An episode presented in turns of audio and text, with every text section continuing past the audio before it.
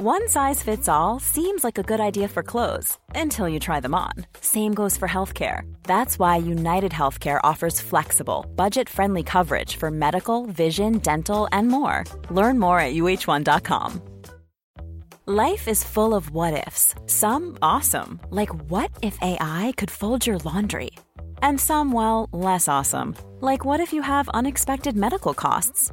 United Healthcare can help get you covered with Health Protector Guard fixed indemnity insurance plans. They supplement your primary plan to help you manage out of pocket costs. No deductibles, no enrollment periods, and especially no more what ifs. Visit uh1.com to find the Health Protector Guard plan for you.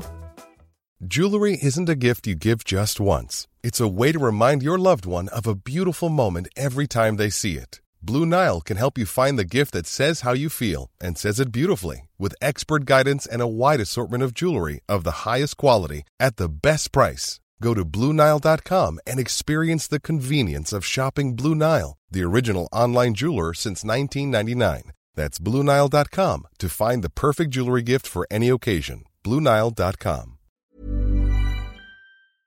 Veckans sponsor är Telia. Hos Telia samlar man mobil, bredband, IT-support, mobilväxel, allt som gör företagande enkelt.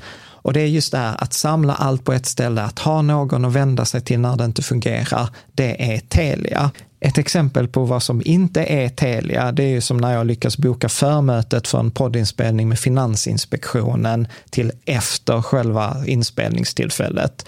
Eller när jag här, här året var liksom, fick för mig att jag skulle börja springa, så jag är liksom ute och springer taggad, träffar en kompis som säger så du Jan, på måndag ska jag springa ett lopp.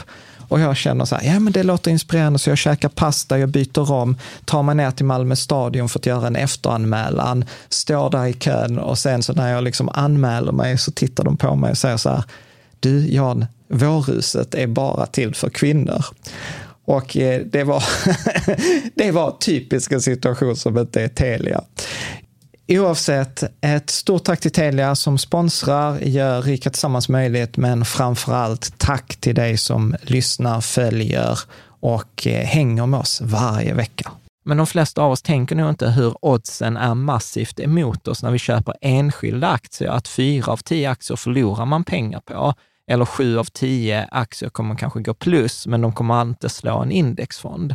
Och det är väl en av anledningarna till varför jag älskar indexfonder så himla mycket. Du lyssnar på Rika Tillsammans-podden som handlar om allt som är roligt med privatekonomi. I den här podden får du varje vecka ta del av konkreta tips, råd, verktyg och inspiration för att ta ditt sparande och din privatekonomi till nästa nivå på ett enkelt sätt.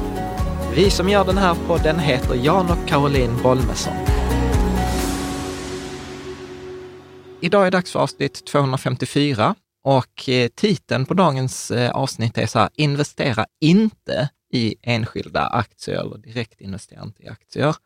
Och jag tänker att eh, detta är ju del fem som är liksom fristående i vår serie som heter Just Keep Buying, som kommer från Nick Maggiulis eh, blogg som heter Off Dollars and Data och han har skrivit en bok med samma namn, Just Keep Buying, vilket känns mer aktuellt än någonsin nu när vi är liksom i påbörjan av en liksom björnmarknad eller en börskrasch där svenska börsen är ner 25 procent idag när vi skriver. När vi Vad är det, 11 maj? Ja, 2022. Mm. Och vi kommer faktiskt prata om det här att investera inte i enskilda aktier utifrån eh, då Nick Maggiulis eh, två argument. Liksom han har ett existentiellt mm. argument och ett finansiellt. Och eh, jag tänker ju att eh, detta är ju liksom egentligen inget, inget nytt. Vi skrev ju en artikel 2015 innan vi började göra Youtubes videos eller podd som hette så här, om du investerar i enskilda aktier så är du en förlorare. Så jag känner att... då, då drog det lite i mungipan på dig av, jag vet inte om det var genans eller om det var så, nu har jag gått av en gräns. Nej, jag, känner, nej, jag känner nu är jag 40 plus, eh, så att jag börjar väl bli lite mer slipad i kanterna. Jag känner inte att jag behöver provocera och säga att du är en förlorare, men liksom det är lite, lite uppdaterat på den artikeln. Det har kommit ganska mycket ny forskning sedan 2015. Eh, så att vi kommer prata en hel del om, eh, alltså precis som vanligt så är det inte så att vi liksom, det är, det är inte Storytel, vi sitter inte och läser upp från Nick Maggiulis bok, utan, utan eh, vi tar ju avstamp och till exempel vi kommer prata rätt mycket om en, en forskare som heter Henrik Bessenbinder, eh, som har gjort en hel del studier på det här.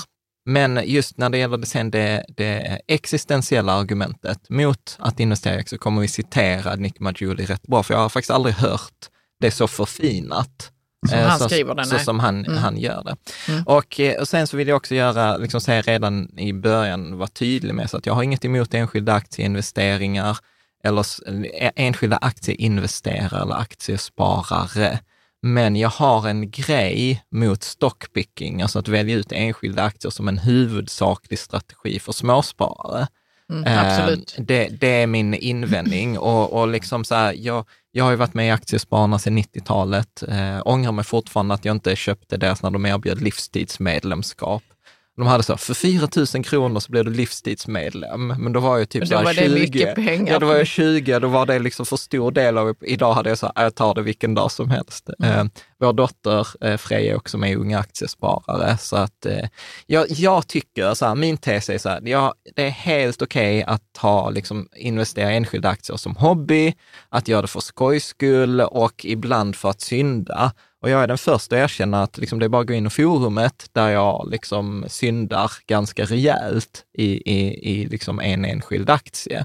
Men det är liksom så här, bara man gör det ansvarigt och sen som vi kommer att prata om, tanken är inte att man ska göra det med hela sitt sparande utan med en liten del. Nej, jag tänker att många säkert också tänker att man gör det i sin lekhink. Exakt, Mm. exakt. Det är det vi kommer att prata om. Att liksom, det är helt okej att ha en hobby man förlorar pengar på. Mm. Det är liksom, folk Mm. har hästar och hundar. Som och, kostar en. Ja, vi har en absolut. katt och liksom, ja men trädgård. Ja, vi behöver inte gå in här på det. Eh, sen vill jag, jag tänkte vi skulle bara ta kort om Patreon, men här vill jag också säga så här eh, att i och med där vi är just nu, där vi är i maj 2022, vi har liksom det här att eh, i vissa nischer på börsen är det totalslakt, alltså liksom så här blodet flyter på gatorna, särskilt typ allt som har med tillväxt eller tech att göra. Liksom, där är det jobbigt just nu. Mm, Eh, och jag kan verkligen rekommendera eh, diskussioner på forumet, eh, där man både kan få tröst om man behöver det. Men grejen är också att om man ska göra någonting så är det bättre i sådana här lägen att vara aggressiv. Och vi har till exempel trådar på forumet som heter, okay, men hur kan man investera i en börsnedgång? Och liksom, vi hade inte med en tråd där nu som så här, saker jag inte kommer ångra att jag gjorde i en börsnedgång. Och, Ja, det är liksom- superbra. så, så att, I våra nyhetsbrev som du skriver ibland ju, ja. så, kom, så får man vissa sådana trådar, sådana topptrådar. Jag älskar det. Ja. För det pratar inte du och jag så mycket Nej, om, det utan då kommer det liksom Ja. Mm. Eh, så att det där finns, eh, där, där är jättemycket värde just nu i, i forumet. Så att eh, det, det känns så. Så man bara går in på riktigt samma snedstreck forum. Eh, Mm. Sen så kan man liksom eh, se när vi andra gör bort oss eller när vi liksom kommer med tips. Eller liksom, man kan hitta allt möjligt i forumet. Och tack till dig som hänger där och gör det möjligt såklart. Snyggt. Eh, precis som vanligt eh, så detta är ju liksom en serie nu som vi har kört i massor av avsnitt. Jag, minns inte ens när vi hade ett sponsrat avsnitt. Eh, jag tror det var innan jul, Mm. vilket är liksom nästan ett halvår sedan. Och anledningen att vi kan göra de här avsnitten där vi fördjupar oss i studier och böcker, det är ju tack vare Rikt Sammans-communityn. Så att det till dig och er som sponsrar oss där och liksom gör det möjligt för oss att lägga den här tiden vecka efter vecka på lite längre avsnitt. Eh, stort tack! Och sen naturligtvis så tänker jag att det behöver inte bara vara liksom att oh, man sponsrar med välgörenhet för att man gillar att lyssna på oss liksom någon timme i veckan. Utan tanken är ju naturligtvis att du ska få tillbaka värde. Vi kommer ha eh, ett fika tillsammans, alltså vi har sådana digitala träffar. Vi har varje onsdag har vi en träff, en tre, tre fika, men sen har vi så här tematräffar Mm. Om allt möjligt. Planera det nu. Vi kommer faktiskt få en gäst från civilförsvars, eh, liksom som jobbar inom civilförsvaret Ja, det är kommer- jättespännande. kommer prata. Eh, vi kommer ha ett så off topic och ytterligare om kaffe. Eh, ska vi ha Det en- kommer jag att vara med på. ja, men naturligtvis, vi bjuder in fondförvaltare. Jag jobbar på att få tillbaka Erik Strand som investerar Mm. mycket guld. Ja, för han är ju rolig. I dessa tider vill man höra vad han har att säga. Exakt, exakt, exakt. Som Bra där. Ja, och, eh, och vi kom ut med ett tips på, på en fond där man kunde köpa en analys. Och Mm. så att det är blandat konkreta tips eh, till liksom off topic grejer som eh, kaffe eller civilförsvaret till väldigt eh, kontextuella ämnen som hur funkar en indexfond i kulisserna. Hur kommer man nu in i vårt Patreon-community? eh, det går man in patreon.com rika tillsammans eller länk, det finns alltid nästan en länk i beskrivningen. Så Ja. kan man också, patreon.com rika tillsammans. Och man väljer själv vilken nivå. Så är man student så jag tror att det var någon som sponsrar på så här 11 kronor i månaden och sen Mm. de flesta ligger på 75 kronor ex, ex moms. Liksom. Så Ja. det, det är det som, så att tack, det är inget vi tar för givet, vi är väldigt uppskattade. Mm. Jag tänkte också för eh, att eh, innan vi hoppar in, va, inte investera i enskilda aktier, så är det ett kapitel i boken då som han eh, döper till då Nick Matula som heter så här, Think like an owner and buy income producing assets. För att vi har ju pratat om de tio tidigare kapitlen i de förra avsnitten och då är poängen så här, just keep buying, liksom. Men vad är det man ska köpa? Jo, men köp, då säger han så här, köp tillgångar som ökar din inkomst, tänk som en ägare och use your money to buy income producing assets. Eh, och jag tänkte inte vi ska, jag tror vi bara ska lägga två, tre minuter på, på det här. Men han bör, jag vet att du gillar historier. Det gör jag. Ja, Mm. så att här är, här är till dig Caroline och alla er andra eh, Mm. som eh, ligger. Då berättar han, inleder kapitlet med en känd judo, eh, en av världens bästa judotränare som hette Wally J. Och det roliga med Wally J var att han liksom tränade sjukt många som blev väldigt, väldigt duktiga på judo. Eh, men alltså han själv tävlade aldrig i judo, utan han tävlade i jujutsu. Men då liksom, eh, du kan läsa vad han, eh, vad han, liksom Vad han sa, säger. vad han sa liksom Mm. i en intervju. The biggest mistake is for an instructor to teach exactly the way he was taught. Once a teacher said to me, All of my boys fight like me. Then we got on the mat. Uh, then we got on the mat. Not one of his students could beat one of mine. Not one. So I told him that he had to individualize his instruction. Ja.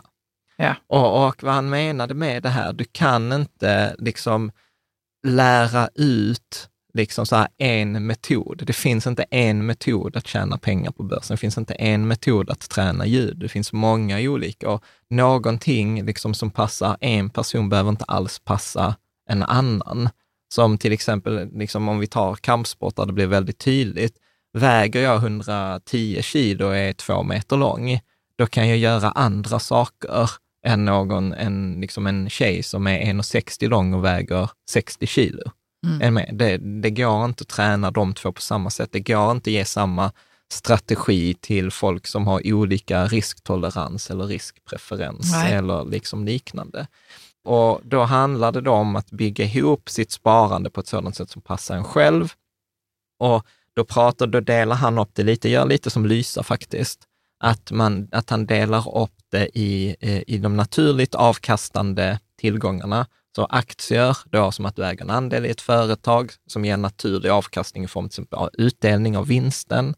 Eh, räntor som ger dig en ränta där du lånar ut pengar, bankkonto, mark, skog, fastigheter, onoterade bolag, eget företag. Och den individuella mixen där kommer ju alltid vara, eller mixen av de här tillgångarna kommer ju alltid vara individuell, beroende Ja. på liksom intresse och tid och risktolerans och mängden pengar etc. Och där kan man väl liksom säga som att genomsnitt, det som jag tyckte var så här relevant för någon som lyssnar är så här, okej, över tid kan man räkna aktier 8 procents avkastning ungefär. Stor svängningar kan gå ner minus 50 procent som vi ser nu. Räntor eh, 2-3 procent. Eh, bankkonto 0 till 1. Skog kanske 2 till 5-6 procent. Fastigheter också där någonstans runt 5 till 7 procent. Eh, onoterade bolag, klurigt kan ge, det, det skulle jag säga bland eket kan det högsta avkastningen mellan 15 och 20 procent. Men å andra sidan så kan det ju vara så att av 10 onoterade bolag så kommer 9, tror jag sa någon studie, att 11 procent av dina investeringar i onoterade bolag kommer gå hem. Mm. Eh, resten kommer du förlora pengar på, men den här tionde kommer vara så oproportionerligt mycket avkastning att den täcker alla de andra. Ja. Eh, och sen eget bolag. Så skojar han, för det visste jag faktiskt inte. Han sa så här att manualen till att driva en Subway-restaurang är 800 sidor. Och det är bara liksom att driva en ganska liten eh, liksom Mm. Subway Ja, jag bara franchise. behövde tänka så, är det mycket eller lite? Ja, det eller? är ganska mycket. Det är, ja, det är väl ganska mycket, det är detaljstyrt Ja, och tänk, det ja, och tänk då ett eget företag där du Mm. inte får saker serverat. Nej, precis. så att jag tänkte vi ska inte, vi har tagit upp det i tidigare avsnitt, men alltså alla de här har sina fördelar och nackdelar och är man inte intresserad så, så är, liksom, då är det aktier och räntor. Liksom, eller till och med när vi, när vi har förenklat det i, i det mesta har vi sagt aktier som liksom, eh, global indexfond och sen bankkonto. Mm. Man behöver inte göra det svårare så. Och sen tillgångar då som inte ger någon naturlig avkastning, konst, vin, guld, krypto etc. Saker lite att hålla sig undan, eller ha bara som en väldigt liten del. Ja. Ja. Så att detta var hans, eh, detta var typ kapitel ett, liksom ett av kapitlen i hans boken. Så nu tänkte jag att vi skulle prata om det som dagens avsnitt ska handla om. Don't buy individual stocks. Ska du, ska du läsa vad han... Ja. Detta är sammanfattningen kan man säga av eh, kapitlet. Buying individual stocks and expecting to outperform is like flipping a coin. You might succeed, but even if you do, how do you know it wasn't just luck? Och vi har, ju, vi har ju pratat om det här i många avsnitt, till exempel vi har Mm. pratat om det, det paradox of skill, vi har pratat om det liksom i, i andra avsnitt, så att det blir lite repetition, lite nytt, eh, liksom framförallt det existentiella argumentet. Mm. Så att är detta ett sånt avsnitt, Karo, du kommer få läsa ganska mycket, Ja. så varsågod. Då säger han så här. Battling emotions is just the tip of the stock picking iceberg. I know because I used to pick stocks years ago as well. In addition to the emotional difficulties, you also have to deal with periods of underperformance and the possibility that you don't actually have any stock picking skill. Ja, Och detta tänker jag så här, många av oss som investerar i indexfonder, som rekommenderar indexfonder idag, skulle jag säga så här, majoriteten har en bakgrund i stockpicking. Jag har gjort det, liksom de flesta, de flesta som har sparat länge, är att vi går att vara passiva utifrån ett aktivt val. Eh, och det, det jag gillar, jag kommer, vi har haft uppe detta när vi bjöd in Caspian, vår kompis, då pratade vi om den här eh, midwit-memen. Att när, när Ja. man är helt total nybörjare och så brukar man då få, få liksom rådet med köp indexfonder. Mm. Sen passerar man liksom så här, nej men nu har jag levlat och så är jag ändå intresserad och indexfonder är tråkigt och sånt. Och så ska man börja stockpicka. Och sen efter liksom 10-15 år när marknaden liksom bevisat att så här, det är väldigt svårt med stockpicking, så är man tillbaka på indexfonder. Men man är tillbaka på indexfonder av helt andra anledningar än när man började med indexfonder i början av sin karriär. Ja, det är till och med så att man kanske inte ens var på indexfonder från början, utan man kö- köpte någon Ja, det beror på hur, det liksom. precis, det beror, Ja. beror, på hur, Hur man kom in hur i man det. kom in Ja. i det. Men, eh, liksom. Absolut, Ja. jo, men så kan det vara. Och, och just detta med att det är emotionellt, det är ju verkligen så här, gå in på forumet, eh, liksom, och t- lyssnar du på detta avsnittet i framtiden, så du kan gå in i forumet och söka så här, trådar maj 2022, Mm. så kan du se hur mycket som handlar om så här, ekonomisk oro. Jag själv, liksom så här, eh, den enskilda aktien som vi har gått in i, minus 70 procent liksom, i år, känns skitjobbigt. Eh, Jag har liksom. inte ens kollat vad mina Tesla ligger på nu. Ja. Men, ja, Ja. Det spelar inte så stor roll för mig. ju. ja. Så att Nick fortsätter. Yeah. As a result, I've since given up uh, picking individual stocks, and I recommend that you do the same. But my reasoning for why you shouldn't pick individual stocks has evolved over time. Originally, I gave up on buying individual stocks because of what I will call the financial argument. It's a good argument and one you may have heard before, but it pales in comparison to the exis- existential argument against stock picking. Ja, och jag Pales in comparison. ja, Bleknar i jämförelse. Ja. Detta ska bli intressant. precis. Så att jag tänker vi börjar med den finansiella motiveringen Ja. till varför inte köpa eh, individuella eller enskilda aktier. Mm. Eh, då skriver han så här. The traditional argument against stock picking, the financial argument, is one that has been around for decades. It goes as follows. Since most people, even the professionals, can't beat a broad index of companies, you shouldn't bother trying. Ja, och eh, där finns det en hel mängd eh, liksom, studier. Jag tänkte vi ska ta några nedslag.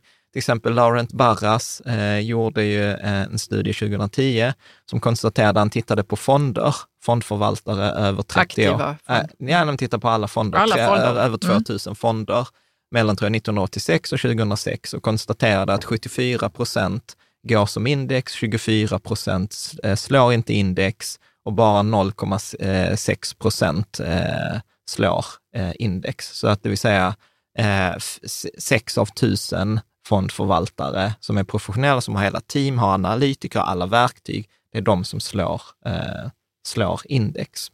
0,6 procent. Ja. Så precis, så att folk, när folk frågar mig ibland så här, men jag säger du att det inte går att slå index? Jo, jag säger så här, enskilda år är det ganska enkelt att slå index. Men om du tittar över en längre tidsperiod, som fem eller tio eller 20 år, ja, då är det väldigt, väldigt svårt. Och det, eh, och, ja, men vi, låt oss titta på, på, liksom, mm. på, på, på, på studien. Så att det går att slå index, eh, liksom, som sagt, sex av tusen kommer att göra det. Men hur ska jag i förväg, om vi skulle ta in, liksom rada upp tusen fondförvaltare, hur ska du och jag välja ut de här sex stycken som kommer att slå index i förväg? Ja, alltså det, är, det är större sannolikhet att vi kommer att välja någon som inte gör det. Ja. Eh, liksom.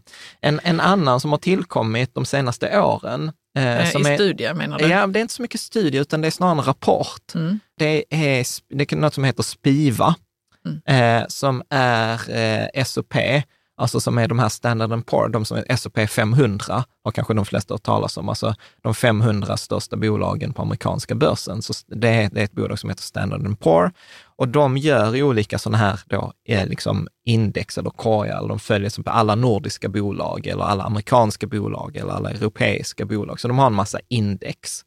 Och vad de gör löpande är att de jämför då alla aktivt, för, eller de jämför liksom alla de här aktivt förvaltade fonderna med de här olika indexen som de tar fram. Eh, och då kan man då bara googla Spiva eh, och så har de liksom så väldigt liksom illustrerade eh, liksom rapporter. Och tittar man till exempel på eh, fonder, då, och här jämför de äpplen med äpplen, för det är också viktigt, för det är väldigt lätt att göra bort sig, att man jämför fel index med fel fond. Och jag tror jag läste någon studie att 25 procent av alla fonder har felaktig jämförelsefond. Det är liksom ett ja. klassiskt sätt att, eh, liksom, mm. att fuska. Men då konstaterar de till exempel, om vi tittar på amerikanska fonder, bara de senaste tio åren, så har 83, 83 eh, procent av alla large cap-fonder, alltså fonder som är inriktade mot stora företag på den amerikanska börsen, har underpresterat mot en indexfond på S&P 500. Så det vill säga, det är bara 17 procent som över en tioårsperiod eh, slår index. Tittar vi på Europa eh, så är det ungefär samma siffror. Eh, 83 procent har inte slagit ett eh, S&P Europe 350-index. 17 procent har slagit det. Och här kan man ju säga så här att de här siffrorna går ner för varje år man lägger på. Tittar man på ett år så är det ungefär 70 procent och sen ökar det från 70 procent upp till liksom 90 Ja, för varje år man tittar i den här ja. rapporten, eller vad man säger, ja. och vissa fler är det som inte slår index. Ja, precis. Och sen kan man kolla på Nordics, det var ungefär, eh, det var ungefär samma. Och tittar man på vissa regioner, till exempel var Chile eller eh, Nederländerna, då är det ingen aktivt förvaltad fond som har slagit eh, liksom index. Så att oavsett om det är 83, 85 eller 90, alltså skitsamma, det är inte 50-50. Och det är inte så att vissa marknader slår det, utan detta är liksom typiskt liksom mm. en, en, en trend. Mm. Uh, och tittar man på småsparare så finns det massor av studier som visar också att småsparare är generellt sämre än professionella fondförvaltare. Vi hade en intervju i ett avsnitt där vi intervjuade den här professorn Laurent Barra som hade gjort den här studien. Och då sa han så här, ja, uh, en hel del fondförvaltare uh, genererar alfa, det vill säga överavkastning mot index, men den försvinner i avgifterna. Ja, alltså att den precis, kommer ja. inte till oss, till, till oss eh, spara till godo för att den försvinner. Så att, så att kan man säga så här, är det skillnad på proffs och småsparare? Ja, det är det.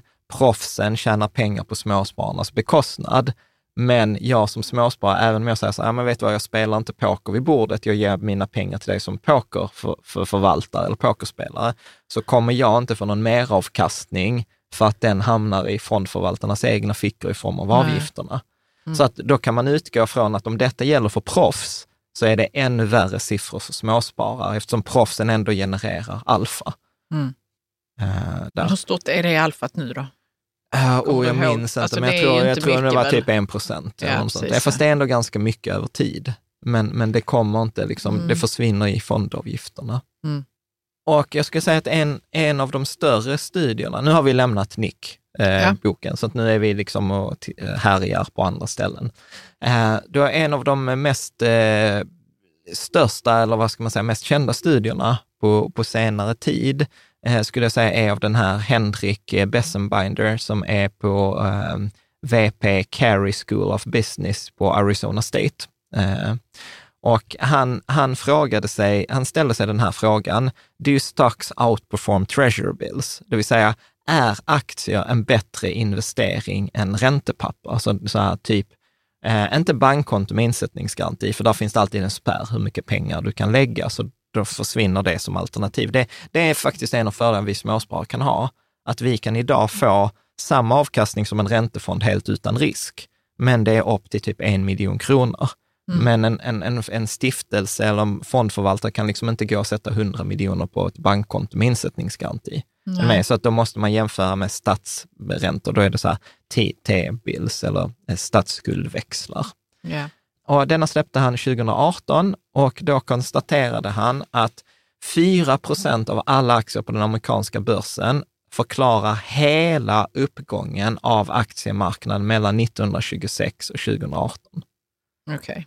Men det är alltså i olika aktier i olika år då, eller? Ja, ja, precis. Men det är Ja. att fast totalt summerar de så är det mindre än 4 procent av alla aktier som förklarar Ja. hela uppgången. Ja, jag förstår. Det, för det, man blir annars så, vilka aktier är det? För, det, Ja, men- för då låter det som att, oh, det är samma. Ja, men det, är- det är i princip samma. Men, nej, Jo, du, det, du säger inte detta. Jo. Okej, vilka är det? ja, men vi kommer till det. Jag kommer ta några exempel. Jag, jag vet, Ja, det vi helt kommer- sjukt kommer. Här, alltså. titta, här kommer exemplet. Eh, fem, om vi tar fem företag, eh, står för 10 procent av hela uppgången. Är med? Så fem, en, fem enskilda aktier. Exxon Mobil, oljebolag, Apple, Microsoft, General Electric och IBM. Så de fem aktierna har Mm. stått för 10 procent av all uppgång liksom mellan 1926 och 2018. Vad Fem gör nu bolag. IBM? Är de sån, gör de sådana Eh, De gör, my- komponenter eller vad är det? ja, de gör datorer och servrar och, och underhåll och programvara. Alltså de är ganska stort bolag. Ja, alltså, ja. Ska vi, får vi Jag vill fortsätta? nästan pausa, men vi, gör, vi fortsätter. Nej, men vi ta, fortsätter. du vill pausa sig. Jo, men det, då ska man titta på dem och se vad det är egentligen som har hänt de, de här senaste då, 80 åren. Ju. ja. Och så 90. tänker man så, vad kommer hända de kommande? Och det har man inte någon aning om. Nej, vi kommer, vi kommer till Det det. är Häng- också häng, lite jobbigt. ju. Ja, men För häng- annars hade man bara kunnat... häng kvar, häng kvar. Ja. Så, så att du kan läsa lite vad Bessenbinder skriver. Ja. The results also help to explain why active strategies, which tend to be poorly div- diversified, most often underperform. Uh, says Bessenbinder, who found that the largest returns come from very few stocks overall, just 86 stocks Av 26 168 aktier. have accounted for the 16 trillion in wealth create 16 thri- trillion dollars in wealth creation, half of the stock market total over the past 90 years. All of the wealth creation can be attributed to the collectively matched one month. Nej, vänta, vad skriver jag? Vad säger jag? All, eh, vad var jag någonstans? All of the wealth creation can be attributed to the thousand top performing stocks while the remaining 96% of stocks collectively matched one month T-bills. Ja. Och vad betyder nu detta? Jan? så eh, 86 aktier av 26, han har undersökt 26 168 aktier mellan då, vad var det, 1926 och 2018. Då i, det, I det datasättet så fanns det 26 000 aktier. Av de här 26 000 aktierna så 86 aktier stod för hälften av all värdeökning. 1000 aktier tror jag det var till 967 eller något sånt här, stod för 100 procent. Så 967 eh, aktier av de här 26 168 är liksom de som gjorde vinst. Resten av de här aktierna, 96 procent, alltså då 25 000 aktierna, slog inte eh, eh, den här eh, T-bills, alltså statslåneräntepapperna. Mm. Är med? Och han säger att detta är en liksom anledningen till varför liksom de flesta aktiva strategier liksom underpresterar mot index. Är med? Hur mycket gjorde nu sådana T-bills? Eh, alltså vad var, vad var deras... Ja, det, eh, det ska ju ungefär 2 per år. 2 procent per år. Precis, men då har du ju inte tagit någon risk, för då har du amerikanska staten som ja. garant, Ja. medan du har ingen säkerhet i aktier. Nej. Ja. Då fortsätter vi. The degree to which stock market wealth creation is concentrated in a few top performing firms has increased over time and was particularly strong during the most recent three years, 2018 to 2020, when five firms accounted for 22% of net wealth creation. These results should be of interest to any long term investor assessing the relative merits of broad diversification versus narrow portfolio selection. Så att eh, liksom vad han säger är att det blir dessutom färre och färre bolag som står för större och större andel av vinsten. Att nu på senare tid så har det ju varit mycket techbolagen, till exempel Apple och Google, Microsoft etc. som står för hela uppgången. Så att vi går mer och mer mot en sån här vinnaren tar allt. Men det är väldigt svårt att, liksom, som vi kommer prata mer om, veta vilka är de här vinnarna. För att om du då ska köpa aktier, så är det ju liksom så här, köper du 100 aktier, så 96 av dem kommer inte slå räntor. Och det är bara de där fyra. Och då ska det ju säga att du idag har en portfölj med 10 aktier. Alltså det är ju sjukt mycket som ska till för att du ska fånga de här just fyra. Ja, verkligen. Så. Men varför eh, är det en tendens, i, eh, om jag bara får fråga kring varför de eh, blir färre och färre, de stora? Är det liksom att de köper upp den kunskapen som de behöver i sitt företag, så de bara liksom de har kunskapen och förmågan finansiellt att ackumulera in den kunskapen de behöver Mm. För att växa och liksom evolvera. Men jag, jag vet inte, alltså jag kan ju bara spekulera, men jag skulle säga min upplevelse är ju att Alltså vissa pratar om den här exponentiella utvecklingen, att saker bara accelererar och går fortare och fortare. Så att det blir liksom så här att eh, skulle du för 50 år sedan eh, göra en global produkt, så tog det liksom en global lansering, så tog det ganska lång tid och det kostade mycket pengar. Har du en bra tjänst idag så kan du ju liksom lansera den globalt i princip dag, från dag ett via då till exempel internet. Alltså att det är därför jag tror till exempel att många av de här techbolagen har ju liksom kunnat liksom rulla ut globalt och få en mycket, mycket större marknad. Liksom. Sen kan man ju motsatsen mot det där, då, då kommer vi in på till exempel så här Nassim Taleb som pratar om det här med anti-fragile, som vi pratade om i något avsnitt, att liksom när saker sen blir för stora så tenderar de ju brytas ner i sina beståndsdelar.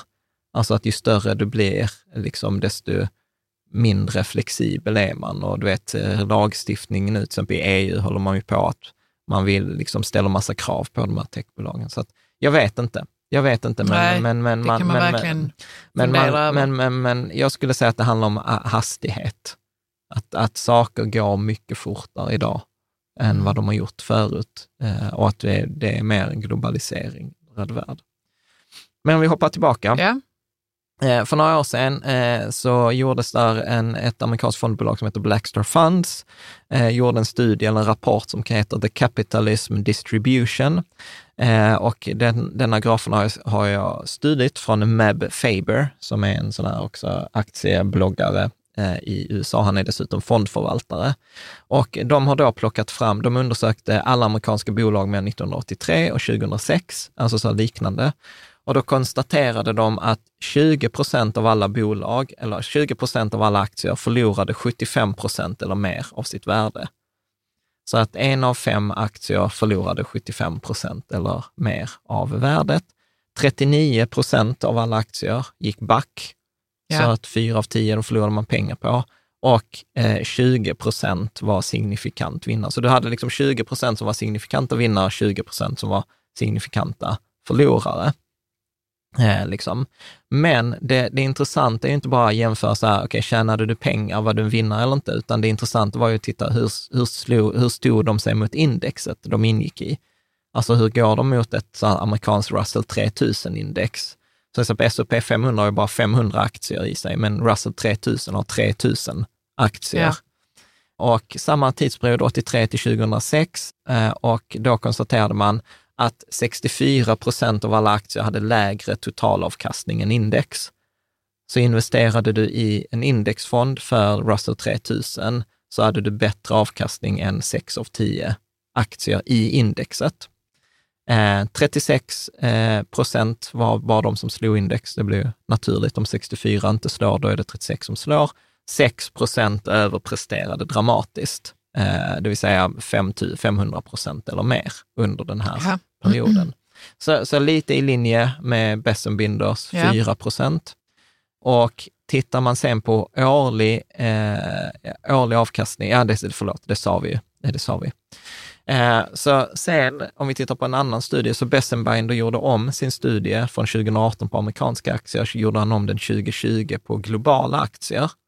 Så, och då tittade han istället för 26 000 amerikanska aktier, så la han till ungefär 40 000 eh, globala aktier. Så han tittar totalt på 63 105 aktier från 42 länder över 30 år, det vill säga januari 1990 till och med juni 2020. Mm. Och eh, fördelning av hela vinsten. De fem eh, bolagen stod för 11 procent av hela värdeökningen i hela aktieperioden. Och det var då Apple, Microsoft, Amazon, Alphabet och Tencent. Mm. Eh, och eh, topp 1,5 procent av eh, bolagen, 947, stod för 100 procent av uppgången. Så att på den globala aktiemarknaden är det ännu värre. Så här har vi alltså 1000 bolag av 63 000 bolag som stod för hela värdeökningen eh, då ovanför statslånepapper, alltså statsskuldväxlar eller en räntefond. Eh, och, eh, då, och då konstaterar han också att mer än hälften av alla aktier, 56 procent i USA, och 61 procent eh, globalt, eh, slog inte eh, räntepapper. Alltså vi pratar inte att de inte slog sitt index, vi pratar om att de inte slog räntepapper. Nej, jag håller hela tiden det i åtanke, 2 procent alltså. Ja. Och, nu, och du Eh, måste man tänka kan tro risk. så att och de är värdelösa då, men jag tänker att de nog inte är. Men, eh, Nej, men tänk att du har fått, du, alltså tänk så här, du har tagit på dig en massa risk som du inte har fått betalt för. Du kunde Mm. haft så här, jag lånar ut mina pengar till svenska staten, den enda gången jag inte får tillbaka eh, det som staten har sagt, det är om svenska staten går i konkurs. Ja, Alltså det är i princip risk, det är därför man pratar om riskfria räntan. mm, Liksom. Mm. Och, och här har du tagit massor av risk för att få en sämre avkastning än den riskfria räntan. ja. Och hälften av alla aktier slår inte den riskfria räntan, Nej. vilket är liksom super eh. Liksom. Så att, eh, så att, och, och detta är väl kanske en av de viktigare, liksom så här, eh, jobbiga slidesen för den som sp- sparar i enskilda aktier. För att om vi sammanfattar då, då Nick, Blackstar, Bessenbinder och alla de här i några slags tumregler, så kommer det vara så här, fyra av tio aktier kommer du förlora pengar på. Okej? Mm. Så fyra av tio kommer, kommer du gå back på. Sju av tio kommer du gå plus på, men eh, du kommer eh, förlora mot index. Mm. Är du med? Så att du kommer gå plus, men du kommer liksom förlora mot eh, index. Två av tio aktier kommer förlora 75 procent eller mer av sitt värde. Två av tio aktier står för hela uppgången, så att åtta av dem kommer liksom inte ge någonting. Fyra av hundra aktier slår sitt index med mer än 500 eh, procent. Och fem av tio aktier kommer försvinna och dö inom tio år. Hälften. Alltså. Hälften av alla aktier avnoteras eller liksom dör, går i konkurs. eh, På annat in, sätt. Inom, in, försvinner Ja, inom tio år. Så det, de kan försvinna antingen genom utköp ja. eller att de liksom avnoteras, de blir inte lönsamma eller köps Nej. upp. Mm. Eh, men det är liksom inget gott, gott betyg.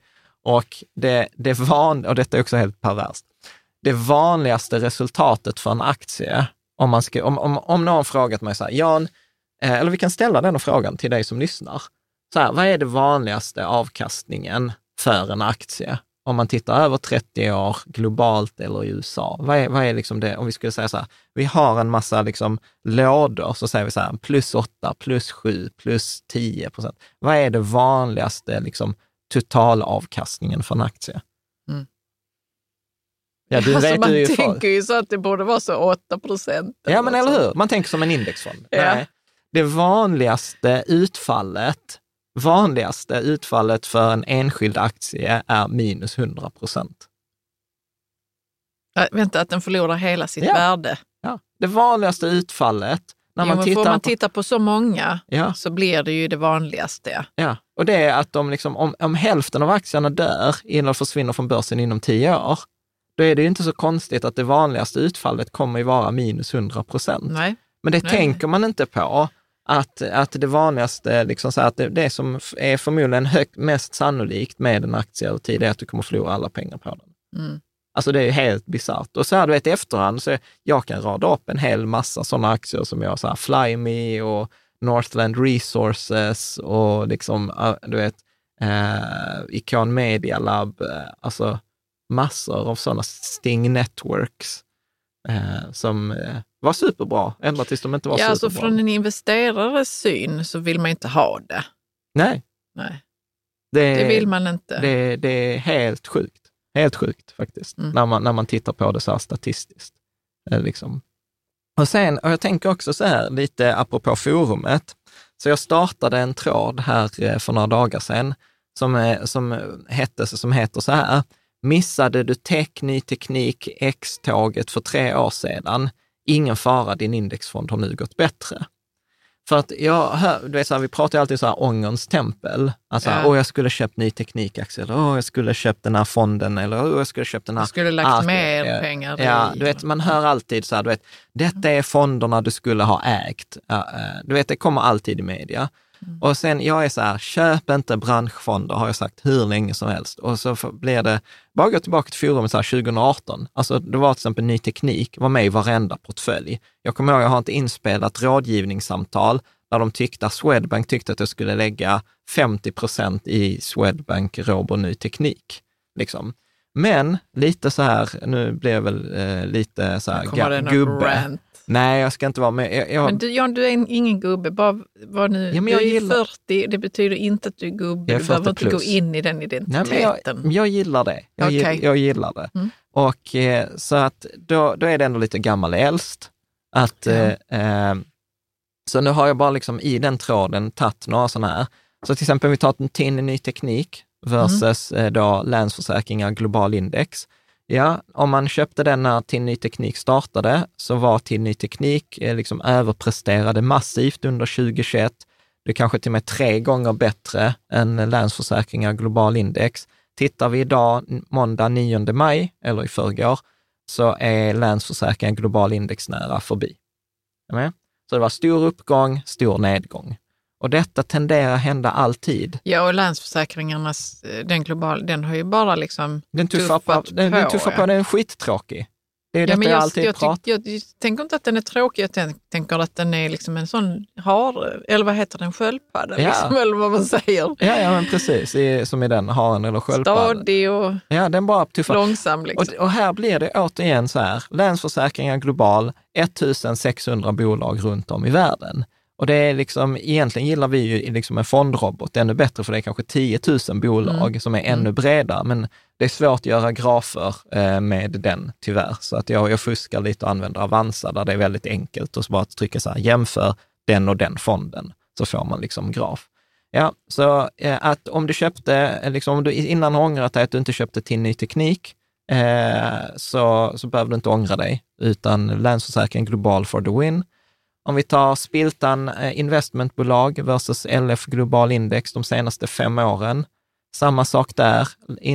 Spiltan investmentbolag har i perioder överpresterat totalt mot Länsförsäkringar, men idag på femårsperspektiv, om du hade satt 100 kronor i Spiltan investmentbolag eller 100 kronor i Länsförsäkringar Global, så är du idag liksom same same. Länsförsäkringar 74 procent, Spiltan 72 procents avkastning. Tittar vi på en sån här som var superkänd i USA, eller liksom på aktiemarknaden, ARK, Ja, men som du har pratat lite om, för det är någon kvinna som Ja, är... Kathy Woods, ja. Arc som Innovation, ja. som var så här, ja men du vet, det, det, det är så här five disruption-trender. det är så här eh, automation, robot, eh, robotar, genmanipulering, krypto, Är det inte energi eller och ja, energi eller något sånt också. Det är så här fem megatrender. Du vet, hon investerade i det. När det var som topp så var det typ så här, det gav sju gånger pengarna mot Länsförsäkringar Global. Så att la du 100 kronor i Länsförsäkringar Global då när hon startade 2017, och, eller i hennes fond, så 2021 så hade du liksom eh, tre, ja, vad blev det, tre gånger, eller vänta, vänta, nu måste jag bara tänka här. Ja, grafen är konstig. Ja, men du hade fem gånger mer i hennes, eh, i hennes fond. Medan idag, då, om vi tittar, så är hennes fond 60, 68 procents av, 69 procents avkastning, Länsförsäkringar 78 procents avkastning. Och jo, men äh, vänta, är det på senare tid som alla de här har gått ner så mycket, eller hur är det nu? Ja, ja, nu är har... vi ju inne i någon äh, vad korrektion. Björnmarknad? Ja, precis, vi har haft en sektorrotation liksom, från tillväxt kan man säga. Så att vi har haft en börskrasch. När började det gå ner? Jag måste kolla. I början av året. I början av ja, 2022. Alltså det är inte så lång tid egentligen. Alltså jag känner mig helt desperat när du visar de här graferna. Jag tänker så, det kan inte vara det måste vara liksom nu den här korta perioden vi pratar om. Och alltså, det är klart att, eh, och jag har gillat eh, ARK Innovation för jag, tänk, jag älskar sådana megatrender och jag tänker ja. alltid på hur framtiden ser ut och vad som ska komma. Det är liksom en sån... Selling a little or a lot? Shopify helps you do your thing however you cha-ching. Shopify is the global commerce platform that helps you sell at every stage of your business. From the launch your online shop stage to the first real life store stage, all the way to the did we just hit a million orders stage. Shopify is there to help you grow. Shopify helps you turn browsers into buyers with the internet's best converting checkout. 36% better on average compared to other leading commerce platforms because businesses that grow grow with Shopify. Get a $1 per month trial period at Shopify.com slash work. Shopify.com slash work. Ready to pop the question? The jewelers at bluenile.com have got sparkle down to a science with beautiful lab-grown diamonds worthy of your most brilliant moments. Their lab-grown diamonds are independently graded and guaranteed identical to natural diamonds, and they're ready to ship to your door. Go to Bluenile.com and use promo code LISTEN to get $50 off your purchase of $500 or more. That's code LISTEN at Bluenile.com for $50 off. Bluenile.com code LISTEN. A lot can happen in three years, like a chatbot may be your new best friend. But what won't change? Needing health insurance. United Healthcare Tri Term Medical Plans, underwritten by Golden Rule Insurance Company, offer flexible, budget friendly coverage that lasts nearly three years in some states. Learn more at uh1.com. Det är mitt opium, John. Ja, jag vet. Jag vet. Men detta är, alltså grejen är så att... att detta, du visar detta. Ja, nej, fast jag, jag upplever så att liksom detta, det, alltså jag har tänkt att detta skulle vara en tröst. att, eh, jo, men det kan det vara, men det kan också vara så lite nedslående. Ja. Tänker jag, för att, eh, ja, speciellt Arc Innovation. Ja. Mm. Eh, nej men jag menar, och det går trender i det här. Alltså, du vet, hade vi tittat 2008 ish, ja då hette bolagen till exempel Northland Resources, var superpopulärt. För eh, 2015, då hade vi en sån här graf på Fingerprint Cards. Nu har vi liksom haft en sån här uppgång, jag tror på SBB, Samhällsbyggnadsbolaget, superpopulärt. Jag tror så här 200 000, 200 000 aktieägare på, bara på Avanza. Är med, så här, en ja. av de mest populära, ger månadsutdelning, eh, liksom under, också under 2021 eh, gick ju som tåget, liksom fem gånger mot index eh, i avkastning. Eh, men medan om du tar SBB mot, från start mot LF Global Index, återigen Länsförsäkringar, är förbi. Mm. Och jag menar, de här uppgångarna och fallen, de kommer liksom så här, det går mode i, i de här. Och det är väl det jag försöker säga. Att, och om, eh, nu kommer vi säkert, om jag skulle gissa, ha mode i värdebolag. Det var mer än tio år sedan vi hade mode Säkert, i, ja, i värdebolag och de har ju hållit upp eh, nu i den här kraschen. Och sen så kommer det gå ur tiden och så blir det något annat. Och det är där jag menar liksom så här, att liksom den breda indexfonden är, liksom, över tid så är det den som kommer vinna. Och framförallt så blir det alltid orättvist för att indexfonden jämförs ju alltid mot det som gick bra på sistone. Ja, så är det ju. Och sen kommer också vän av ordning hävda så här, ja, ja men du vet, vi gick ut ur SBB eller vi gick ur innan Robot Ny Teknik, innan den kraschade. Ja, visst finns det de människorna, men om du tittar på antalet ägare på Avanza, så tenderar de inte att minska innan aktien eller tillgången faller i värde. Mm. Utan, utan man hoppar på det när det är populärt och sen stannar man kvar hela liksom, eh, nedgången. Eh, så att, och, och samma sak, vi har ju vårt vad också med, eh, Med aktiva förvaltare. med aktiva fondförvaltare för fem år sedan. Vi sa så här, ja, men er fond som är så här aktiv, global, eh, liksom vi ska välja ut eh, liksom vinnarna. Mm. De har 30 Mm. bolag som de undersöker, besöker etc. Eh, Så tittar vi så här fyra och ett halvt år in, så ligger vi på 75, på 74 procent, de på 65. Extremt! Det, När det, är det nu i september i år eller? Nej, med februari 2023. 11 Ja, för februari. då finns det ändå tid kvar att komma Ja, ur den här... eh, Precis, men om vi tittar på de här senaste fem åren, i vissa perioder har de överpresterat, i andra inte. Ja. Men, men supersvårt. Alltså det, är- det är liksom så här tillbaka, det handlar inte om att bara haha skadeglad in, Nej, utan, utan nej, det, visar ju, det visar ju på hur extremt svårt detta är, Mm. eh, även för professionella liksom förvaltare. Så att om vi hoppar tillbaka till Bessenbinder, Då skriver han så här. Eh, the results presented here reaffirm the importance of portfolio diversification, particularly for those investors who view performance in terms of the mean and variance of portfolio returns. In addition to the points made in a typical textbook analysis, the results here focus attention on the possibility that poorly diversified portfolios will underperform because they omit the relatively few stocks that generate large positive returns. Mm. Så problemet är liksom att får du inte med de här få, få aktierna som står för hela uppgången, så kommer hela din portfölj underprestera. Det är mer sannolikt att du inte får med en av de här vinnarna än att du får med den. Mm. Liksom. Och, och jag vet inte om jag har med det liksom här, men om man tittar på de eh, som var liksom drivarna till exempel på 50-talet eller på 20-talet, då var det liksom så här jättestora järnvägsbolag som drog upp börsen. Men det är ju liksom få järnvägsbolag som var, drog börsen på 50-talet, för då var det mycket liksom oljebolag och den typen. Tittar du på 90-talet och framåt så har det ju typiskt varit techbolag som har drivit, så att liksom inget varar för alltid Nej. heller. Så att du, du säger så här, "Men Nej. jag har, med, jag har haft med Apple. Ja, det är väl superbra att du har haft med Apple och Microsoft.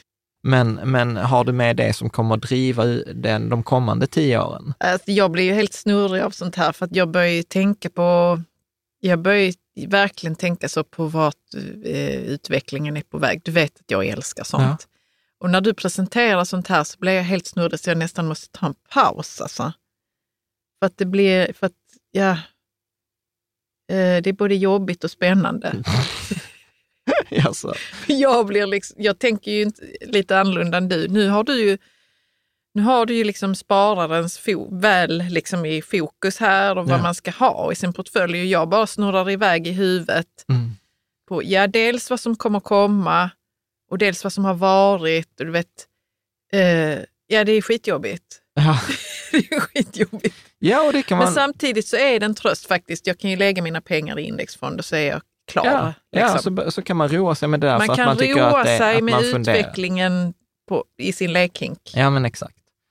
Och om vi, om vi kommer in på det här med hälften av alla bolag som dör, så Ja. skriver Bessenbinder också så här.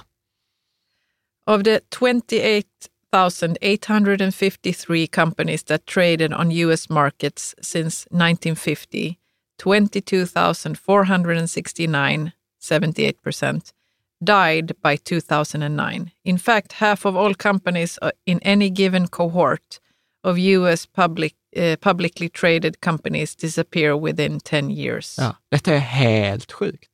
Så av alla aktierna på amerikanska marknaden sedan 1950, det vill säga 28 853, så har 22 469, 78 procent, försvunnit innan 2009. Och sen som man säger att om du delar vilken liksom underdel av den amerikanska börsen som helst, så kommer liksom hälften, så kommer hälften av dem ha varit borta, eller vara borta inom tio år. Det är helt sjukt. Alltså så här, jag har inte tänkt på detta, då har jag ändå investerat i 25 år. Jag har inte liksom tittat Ja. på det från det perspektivet. Nej. Förlåt, detta var inte från Bessenbinder, det var från Nicks bok. Mm. Nu skriver Nu Bessenbinder. skriver Bessenbinder. Ja. More than half of Det är databasen som han Yeah. hade för the aktier. common stocks deliver negative lifetime returns.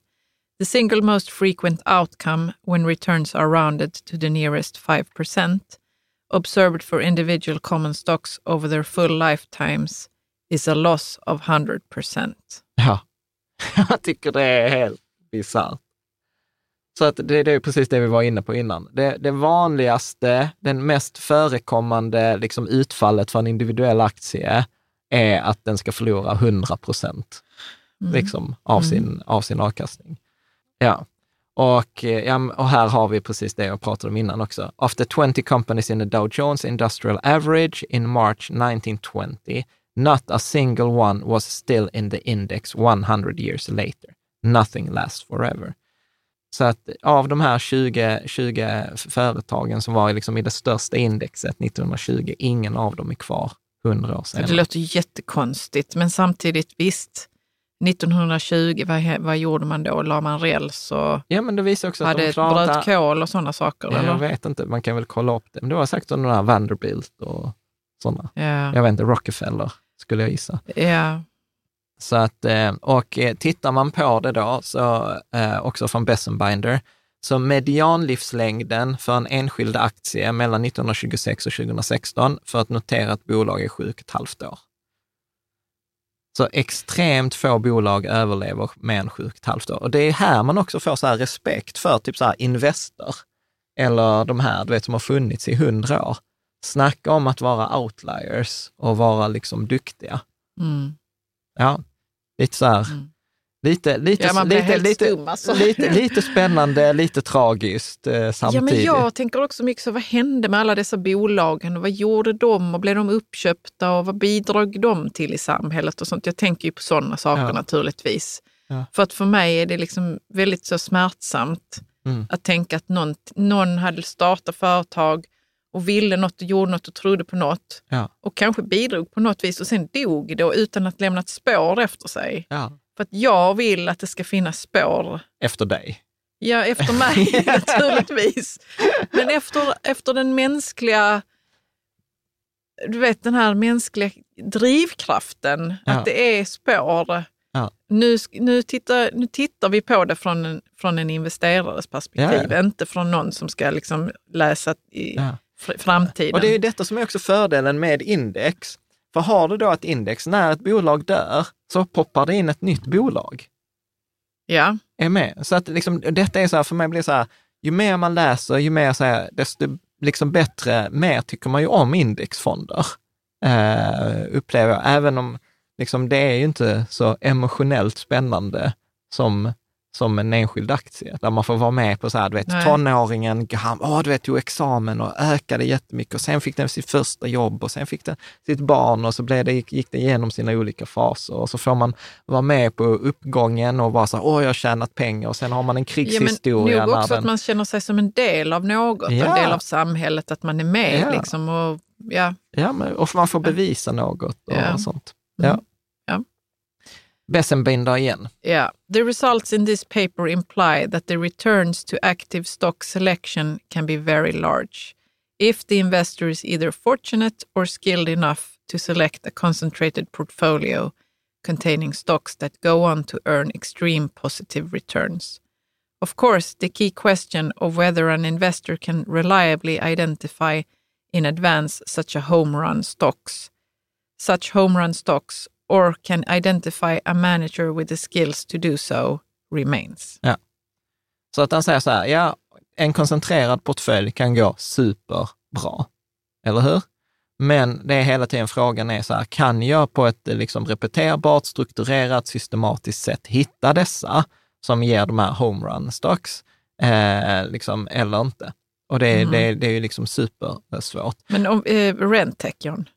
Ja, de har ju gått, nu har jag inte kollat på dem, men de hade skitdåligt 2021. Ja, okej. Jag De tänkte att också. de annars var någon sån där Ja, gyllene fågel. ja vi får återgå. Det var länge sedan Rentec kom ja, in. eh, jag har sett den boken på ditt skrivbord länge nu. ja. Investing for crisis times, eller vad det stod. Nej, det är något helt annat. Det här är var en annan. bok. Mm. Ja, ja. Mm. Vi har, den finns Rentec på, i alla ja, den fall. finns på Kindle. The Man Who Beat the Market heter den. Jim, eh, Jim Collins, tror jag. eller något sånt. The Man Who Beat the Market. Men det är den med paraplyet, ja. Nej, den är Investing, eh, det är Safe Haven. Det är av eh, Hans Spitzberger.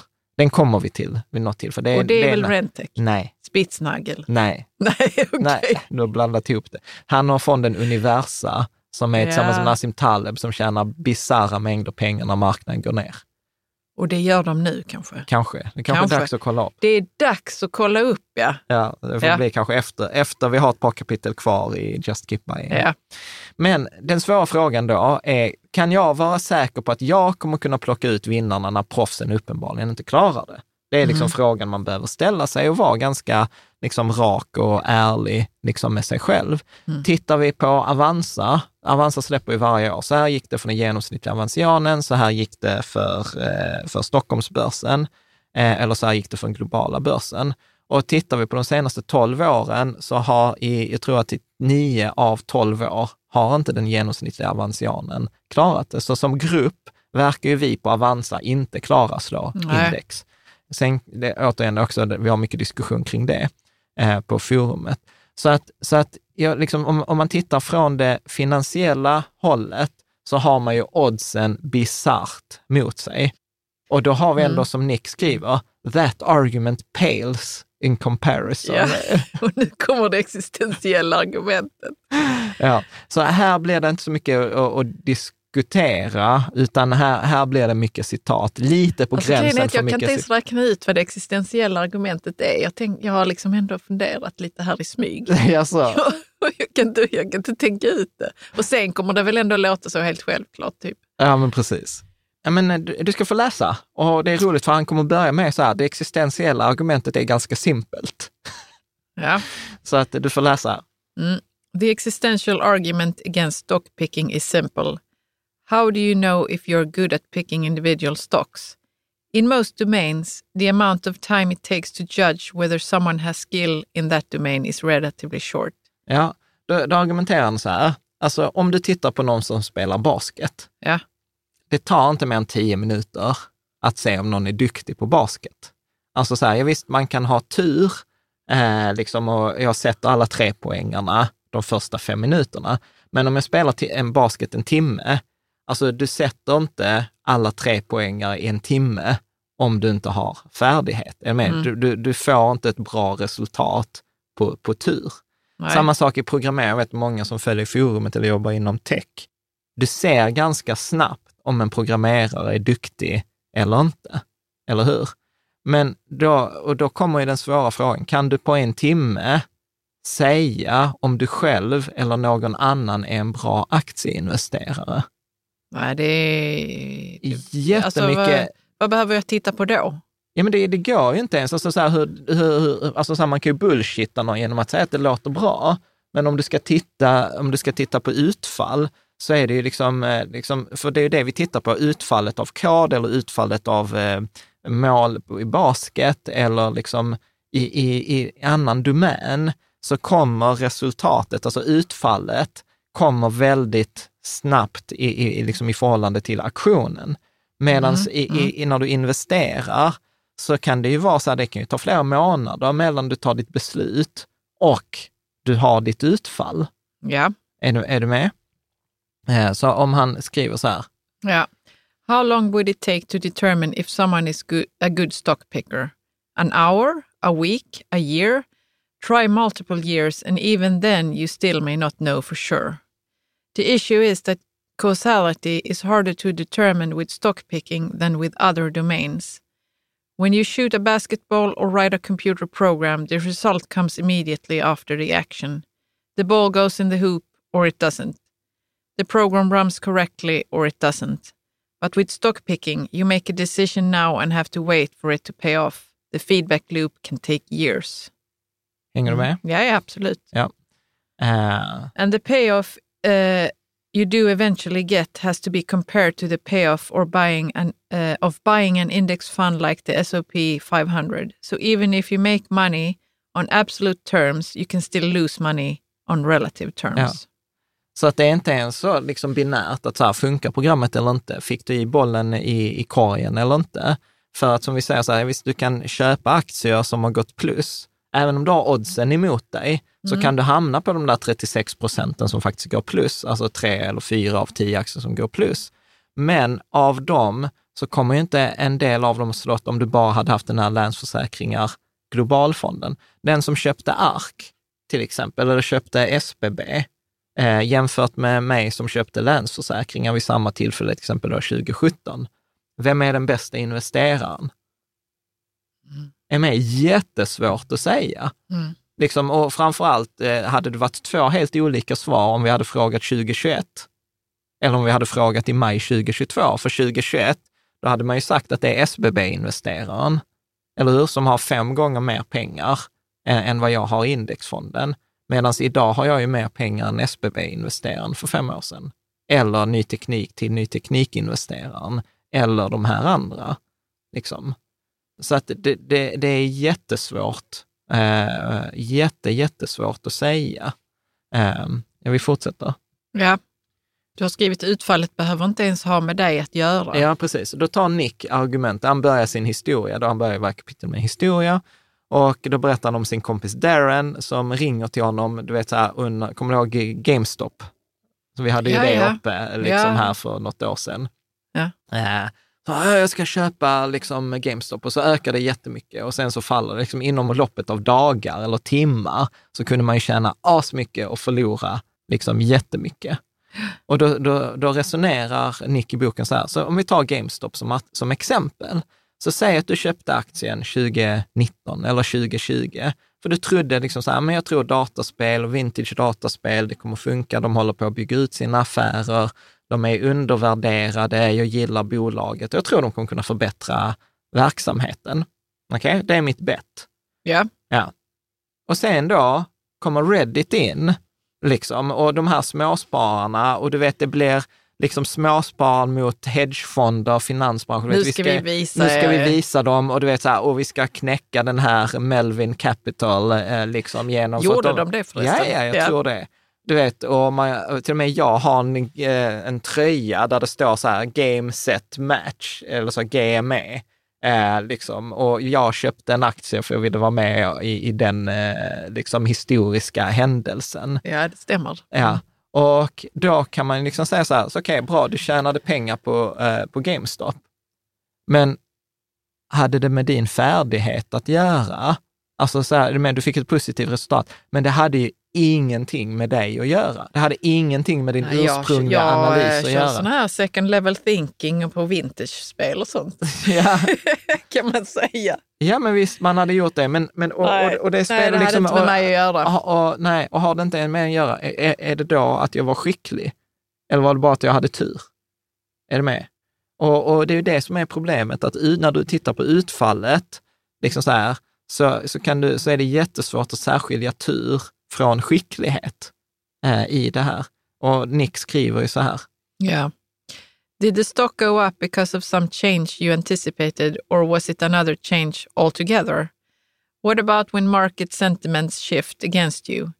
Do you double down or buy more, or do you reconsider? Ja.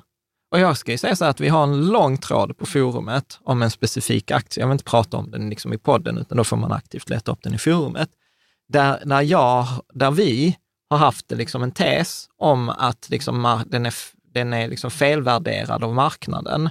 Vi köpte en ganska stor position nu under våren och eh, ja, men nästan för en halv miljon. Och just nu ligger vi 150 000 back på fyra veckor. Mm. Skitjobbigt. Eh, liksom. och, och det är så här, jag vill stoppa huvudet i sanden och jag är så här, okej, vad är det andra vet som inte jag vet? Och jag är ju idioten i rummet, liksom, för jag har ju liksom gjort ett ganska stort offentligt bett och liksom sagt så här, men detta är undervärderat. Och, och där händer massa roliga grejer. Det, det, det, detta har blivit som följetong som när vi skulle köpa bil. Till exempel nu, denna, nu för några dagar sedan så släppte Nordea och andra uppdaterade analyser av detta bolaget. Och så skriver de upp siffrorna, så liksom så här, siffrorna, fundamentala siffrorna ser bättre ut och så sänker de riktkursen. Vilket också är en sån där, du vet, man liksom så här, vänta, hur tänkte ni? Ni, ni säger att bolaget går bättre och ändå så tar ni ner eh, riktkursen.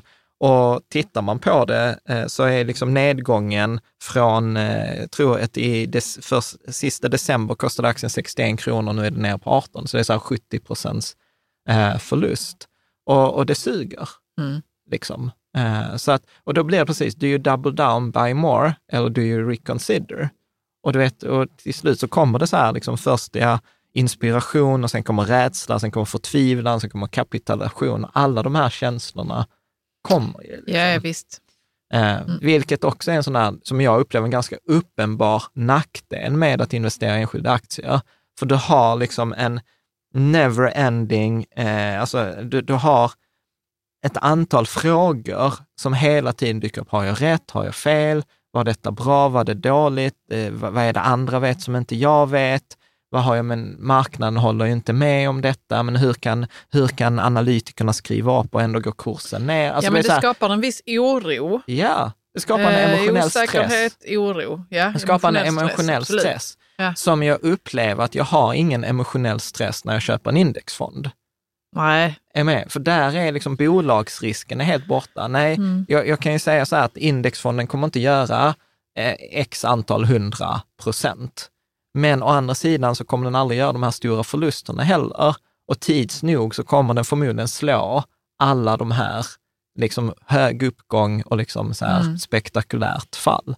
Liksom, eller reversion to the mean, som det så fint heter också. Ja. Där. Jag. These are just few of the questions you have to ask yourself with every investment decision you make as a stock picker. It can be a never-ending state of existential dread. You may convince yourself that you know what's going on, but do you really know? Ja. ja. Vad tänker du? Du sitter här och ler. Vi satt här och pratade om det, eh, bolaget, men ja, för jag, kan ju, jag har absolut eh, satt eh, huvudet i sanden när det gäller en sån här grej. Liksom. Ja. För att jag tänker så här, ah, men jag har fan ingen aning. Nej. Nej. Och, och det är det som är så här skönt också med en indexfond. Det är så här, jag har ingen aning och det räcker. Men när du investerar i en enskild aktie så kan du kan inte unna dig det. Nej. Du kan Och inte... jag kan ju också bli så eh, med enskilda aktier att jag vill inte ens pyssla med det. Nej.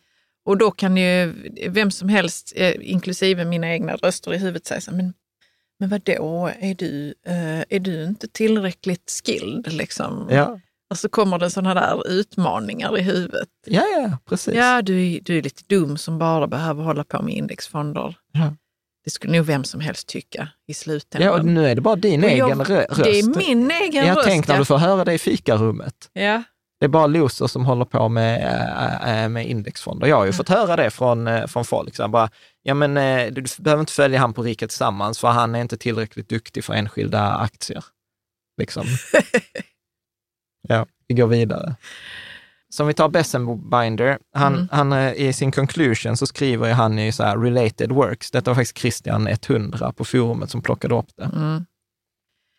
Eh, Utöver allt det vi har pratat så kommer dessutom de här fak faktan. Ja, och då är det en studie av Saver och Wilson 2013 show that approximately 60 of the cumulative stock market excess return accrues on the relatively few days where macroeconomic announcements are made. Ja. Vad betyder nu detta? Ja, så det betyder att 60 procent av den ackumulerade eh, överavkastningen eh, på aktiemarknaden kommer på de relativt få dagarna där det blir så här, amerikanska jobbsiffror släpps eller eh, Fed eh, förändrar räntan eller nya inflationssiffror kommer. så, blir man så blir börsen optimistisk? Ja, eller, eller, Mm. negativ. Eller negativ, så, så, att, alltså styr, så att det inte är som att det är linjärt, att det förändras med 0,1 procent om dagen, utan det blir liksom slagen kommer dessutom de här slumpmässiga dagarna när det presenteras viss fakta. Men då vet man när man ska sälja i alla fall då. Va? om, det, om, det blir, nej. om man tänker så här, men det kommer komma en rapport snart och snart. Ja, men då kan jag sälja då, för då kommer de säkert gå upp Ja, och ett sen har par du fel. procent. Ja, Ja, men hur så har man fel. Ja. Ja. Så att det, Mm. det är liksom så här. Och sen Mm. skriver en annan studie av Lucka och Monch. 2016 show that half of the excess return in US markets since 1980 accrues on the day before Federal Reserve Open Market Committee meetings. Ja. Så att eh, liksom halva överavkastningen på amerikanska marknaden sedan 1980 kommer de dagarna då Fed, alltså amerikanska centralbanken, har sina möten. Ja. Liksom, där. Så vi fortsätter eh, eh, det på Nix. existentiella argumentet. Ja. Så, så, frå- så, så precis, då pratar han om den här frågan så här, så handlar det om att jag har en färdighet eller inte? Och då säger han, för vissa människor så är svaret ja. Du kan läsa där vad han skriver. Mm. For some people, the answer is clearly yes. For example, in Can Mutual Fund Stars Really Pick Stocks? Uh, är det en uh, Studie. studie. Researchers found that the large positive alphas of the top 10% of funds, net of costs, are extremely unlikely to be a result of sampling variability or luck. Ja. In other words, Yeah. In other words, 10% of people who pick stock, uh, stocks professionally do actually have skill that persists over time. However, this also suggests that 90% probably don't. ja.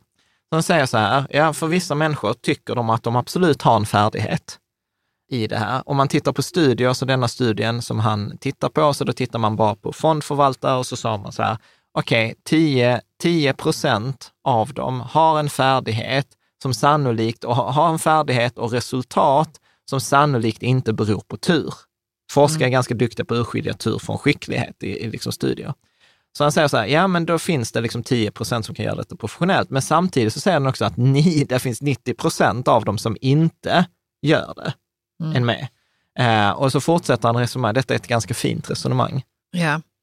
For argument's sake, let's assume that the top 10 uh, percent of stock pickers and the bottom 10 percent of stock pickers can easily identify their skill or lack thereof. Det vill säga, så han säger så här, bara för argumentets, eh, liksom diskussionens skull, så säger vi så här, vi har 10 procent som vi säger är duktiga. Vi kan alltså identifiera, titta på dem och säga, men de här 10, de har skill.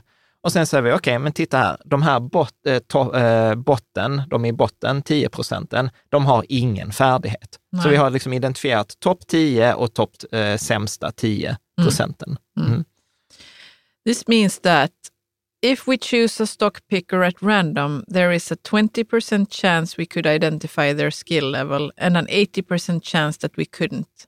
Ja. Så det betyder att om vi har de här topp 10 procent och sämsta 10 procent, om vi då får 100 fondförvaltare så är det sannolikhet att 80 procent sannolikhet att vi kommer att liksom välja en fondförvaltare där vi inte kan säga någonting. Mm. Mm. Yeah. This implies that four out of five stock pickers would find it difficult to prove that they are good at stock picking. Ja. Mm. Så det är jättesvårt att bevisa att man är liksom duktig. Ja. And even if you are someone who can demonstrate their stock picking prowess, uh, your issues don't stop there. For example, what happens when you inevitably experience a period of underperformance? After all, underperformance isn't a matter of if, but when. This is the existential crisis that I'm, that I'm talking about. Why wouldn't you want to play a game or make a career out of something that you can't prove that you're good at? ja. H- Hänger du Why med på argument, argumentet? Ja. Så att liksom säga så att ja, även om jag är de här topp 10 procenten, så kommer jag ha perioder då jag underpresterar. Alltså det, det går, det är liksom nästan per definition, för att du behöver ibland köpa det som är opopulärt eller du köper någonting som, som går ner eller liksom för att göra de bra affärerna. Att köpa det som alla andra köper kommer ju inte ge dig någon skill, för då kommer du inte slå index. Mm. Är du med? Så att det kommer ju nästan i att liksom vissa av de här strategierna som ska överprestera mot index kommer ju ha perioder, perioder av underprestation och de här perioderna av underprestation, de kan ta flera år. Liksom. Om vi nu tar till exempel det här, om vi nu har rätt i den här ena aktien som vi pratar om, ja men du vet, nu har den ju totalt underpresterat. Och det enkla eh, liksom för oss hade ju varit att inte prata om det och ta upp de tre och titta vad duktiga vi är. Men liksom nu när den har, går neråt, ja men handlar det om att vi har dålig skill eller är det bara en period av underperformance? Ja, liksom. precis. Jag vet inte. Och då kommer man till den här existentiella frågan. Okej, så varför skulle jag vilja spela ett spel eller liksom jobba i en liksom karriär där jag inte vet eller ens kan bevisa att jag är duktig? Jag kan enkelt bevisa att jag är duktig på programmering. Jag kan enkelt bevisa att jag är ganska duktig, eller var ganska duktig handbollsmålvakt. Mm. Men jag kan liksom inte bevisa att jag är en duktig eh, stockpicker. Liksom. För ta Katie Woods, är hon en duktig stockpicker? Hon var ju en stjärna, var med på framsidan av tidningar etc. Inte, vi har, I Sverige hade vi han här Max Mittenberger som hade den här fonden Gladiator. Mm. V- Sveriges bästa, eller Nordens bästa hedgefond 2018, nu för några månader sedan la han ner fonden, totalt felsatsat. Liksom, så fonden försvann. Det kommer ju komma nya sådana Ja, det är klart det kommer. som får vara på framsidan av tidningar. Ja. Frågan är ifall vi kommer att bli så jävla seduced. Ja, men det är klart vi kommer. Vi blir alltid seduced. Vi, vi gillar ju den där stjärnan. Vi gillar ju den där som kommer i media. Du kan fortsätta att läsa vad han skriver. Ja, and even if you're someone who can demonstrate their stock picking prow. Nej, vänta, nu har jag läst det väl. Eh, ja, förlåt, Ja. förlåt, det var Ja. jag som klistrade in samma. Ja, Ja, då fortsätter vi. As a study by Baird noted, at some point in their careers, virtually all top performing money managers underperform their benchmark and their peers, uh, and their peers, particularly over time periods of three years or less. ja. Så inom en treårsperiod så kommer de flesta underprestera. Just imagine how nerve wracking this must be when it finally happens. Yes, you had skill in the past, but what about now? Is your underperformance a normal lull that even the best investor experience, or have you lost your touch? Skitjobbig fråga. Liksom, eller hur? När jag, när jag underpresterar. Okej, hade jag färdighet, men har det ändrats? Har jag missat någonting? Har marknaden förändrats? Har spelarna förändrats? Vad är det andra vet som inte jag vet? Vad vet jag som inte andra vet?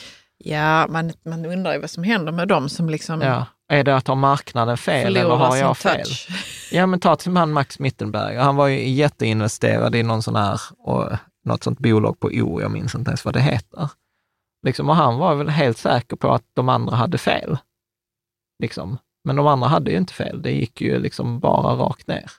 Och det är samma Men sak. vad gör han nu? Är han, är han bonde eller någonting sånt Nej, jag Det är tror det han- jag nej, tänker. nej, jag så tror vad händer hans- med de här jag tror- människorna? Jag tror hans fond gick ihop med någon annan fond. Mm. Liksom. Mm. Och där, eh, jag tvivlar ju nu, om jag ska vara på, på det där andra bolaget. också. Okej, Jag tror ju fortfarande att, att vi har rätt och att andra har fel. Men, men marknaden håller ju inte med. Liksom. Nej, och då börjar jag tänka så här, men vi behöver bara sitta på det här tillräckligt länge. Ja, det är ju inte säkert att Det det, är en inte lösning. säkert, nej. Nej. Nej. Skitjobbigt. Ja.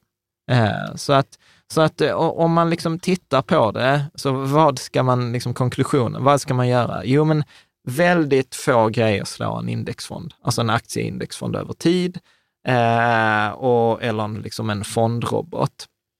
Vill man ändå hålla på med eh, enskilda aktier, ja men gör det i en skyddad miljö. Liksom det är det som vi pratar om, att det behöver liksom inte vara antingen e- eller, utan man kan ha till exempel 90 procent i indexfonder och sen har man kanske 5-10 procent i, i en, det som vi kallar för en lekhink, alltså ett separat ISK-konto eller, eller liksom liknande. Och liksom givet, e- eller så det, det är liksom det första eh, som, jag, som jag skulle säga. Så att, ja men sätt majoriteten i indexfonden, ha en, liksom en lekhink, ha där du köper dina enskilda aktier, där du kan ha din hobby etc. Och om du gör detta liksom dessutom för att tjäna pengar, alltså skulle jag säga att du vill göra detta professionellt, inte för andras skull, men alltså okej, men denna portföljen är, en, är till för att jag vill, visa, jag vill kunna visa min skill eller jag vill se om jag har färdigheter, om jag blir bättre eller etc. Eh, så skulle jag säga så att då är det jätteviktigt, och detta skriver ju Nick i boken också, att, att eh, mät, mät, mät, mät. Alltså räkna ut avkastningen löpande, räkna ut den på årsbasis, titta på totalavkastningen och sen jämför du den avkastningen med, till exempel är det svenska, har du en portfölj av svenska bolag, ja men då är det ju rimligt att jämföra den till exempel med plus alla bolag Sverige, som Ja. är en indexfond för Sverige. Jag numer ogillar jag att jämföra mot index, utan jag gillar ju mer att jämföra något jag de facto hade kunnat köpa. Jag kan inte köpa index utan avgift, alltså blir det Nej. lite snett att jämföra med index, utan köp då den närmsta jämförelsen med index. Och för svenska börsen så påstår jag att det är plus alla bolag Sverige. Det finns ingen bättre jämförelse. Har jag en port portfölj som är liksom med utländska aktier, också till exempel att jag investerar i amerikanska aktier eller en utländsk portfölj, ja men jämför då med till exempel Länsförsäkringar global indexnära. Eh, och, eh, och, sen, och sen skulle jag säga jämför liksom hela då med då Lysa till exempel, eller eh, Opti eller någon annan fondrobot. För att det är ju de facto där vi har alternativen. Att jag kan ju sätta mina 100 kronor i plus alla bolag eller i Länsförsäkringar eller i Lysa och, och tävla över det, då de här liksom tillräckligt lång period. Och jag skulle säga som sagt, jag tycker ju 12 månader säger ju ingenting. Nej. Utan jag tycker ju liksom så här tre, fyra, fem, minst fem år, tio år. Alltså inte ens på tio år kan man vara säker. Och detta är väl det jag brukar säga ibland är min orättvisa fördel, att jag började investera så tidigt så att jag är inne på mitt tredje decennium mm. som investerare.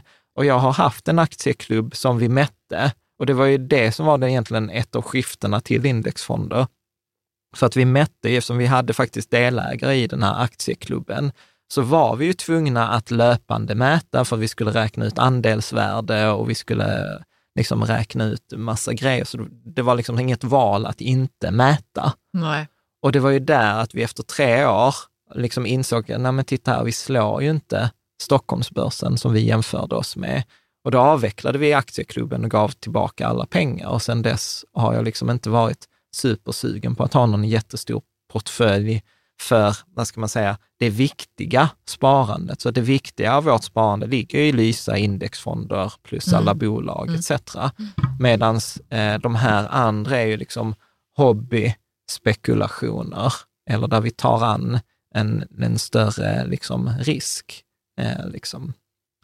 Bra, det var väl egentligen det som jag tänkte var syftet med dagens avsnitt. Ja. Vad tänker du? Ja, jag, vet, jag, jag tänker att uh, jag, inte, jag inte är så sugen på enskilda aktier. Enskilda aktier. Alltså, okay. Vad tänker du då? Jo, nej, men det är väl det. Jag hoppas att inte folk blir nedslagna. Att återigen, det är roligt. Alltså det är emotionell resa med enskilda aktier. Det kan vara roligt, men gör det för skojs skull. Alltså jag jämför det med så, alltså så här, folk lägger tusen lappar varje månad på, på att ha en häst. Ja. Är med? Det är helt okej okay att förlora relativ avkastning mot index. Det är helt okej okay att gå back ibland. Det är liksom så här. Men skilj på hobby och det som du behöver, pengar som du behöver till din pension. Alltså det, eller skilj på hobby sparande. eller mm. liksom sparande till ditt boende, eller hobby eller liksom sparande till barn. Alltså så här, var, var, var tydlig för dig själv, vad är det som är hobby, eh, liksom för skojs skull? Och vad är det som är mitt viktiga sparande? Och jag, jag hade ju avrått för att lägga det viktiga sparandet i någon slags eh, liksom koncentrerad portfölj av enskilda aktier, mm. eh, tänker jag. Och sen tänker jag att ni som, du som har indexfonder och sparar det långsiktigt, så bara så här, hoppas här att liksom, lita inte på oss, logga in på Avanza och så jämför då eh, till exempel då den här Länsförsäkringen Global med ny, ny teknik eller med Spiltan Aktiefond Investmentbolag eller alla de här andra som du säkert har talat om och som andra har tipsat om och se hur det har gått. För över tid så är det extremt svårt. Det är extremt svårt att slå de här indexfonderna. Men den indexfonden kommer ju aldrig vara den enskilda vinnaren varje år. Det är därför jag gillar den här cykel och Tour de France-metaforen. Att nej, du kommer aldrig med en indexfond vara bäst, men du kommer aldrig vara sämst och du kommer alltid vara topp 30 procent. Och eftersom de andra dessutom inte hoppar av de här dåliga investeringarna i tid, så kommer du sannolikt överprestera och vara vinnaren, trots att du egentligen inte borde kunna vara vinnaren med ja. en indexfond. Mm. Um, så tänker jag. Mm. kommer bli superspännande med diskussionen efter detta avsnittet. Eh, liksom, särskilt yeah. eh, särskilt eh, om du har någon som bara investerar i indexfonder eller i aktier och tycker att indexfonder är skit. Eh, så kan det vara intressanta samtal. Kan du visa de här studierna för den personen. Precis, ta fram, du jag har en studie här, Bessenbinder, så tänker man att det är någon robot. 20, 20 att det är någon robot i någon Star Trek eh, liksom, eh, serie. Nej, eh, helt enkelt. Jag tänker vi rundar av. Eh, stort tack för att du tack. följer oss, tack för att du lyssnar. Jag hoppas att vi ses på forumet och eh, tack till dig som är på Patreon och som är sponsor och gör detta möjligt. Och jag ser fram emot dis diskussionerna.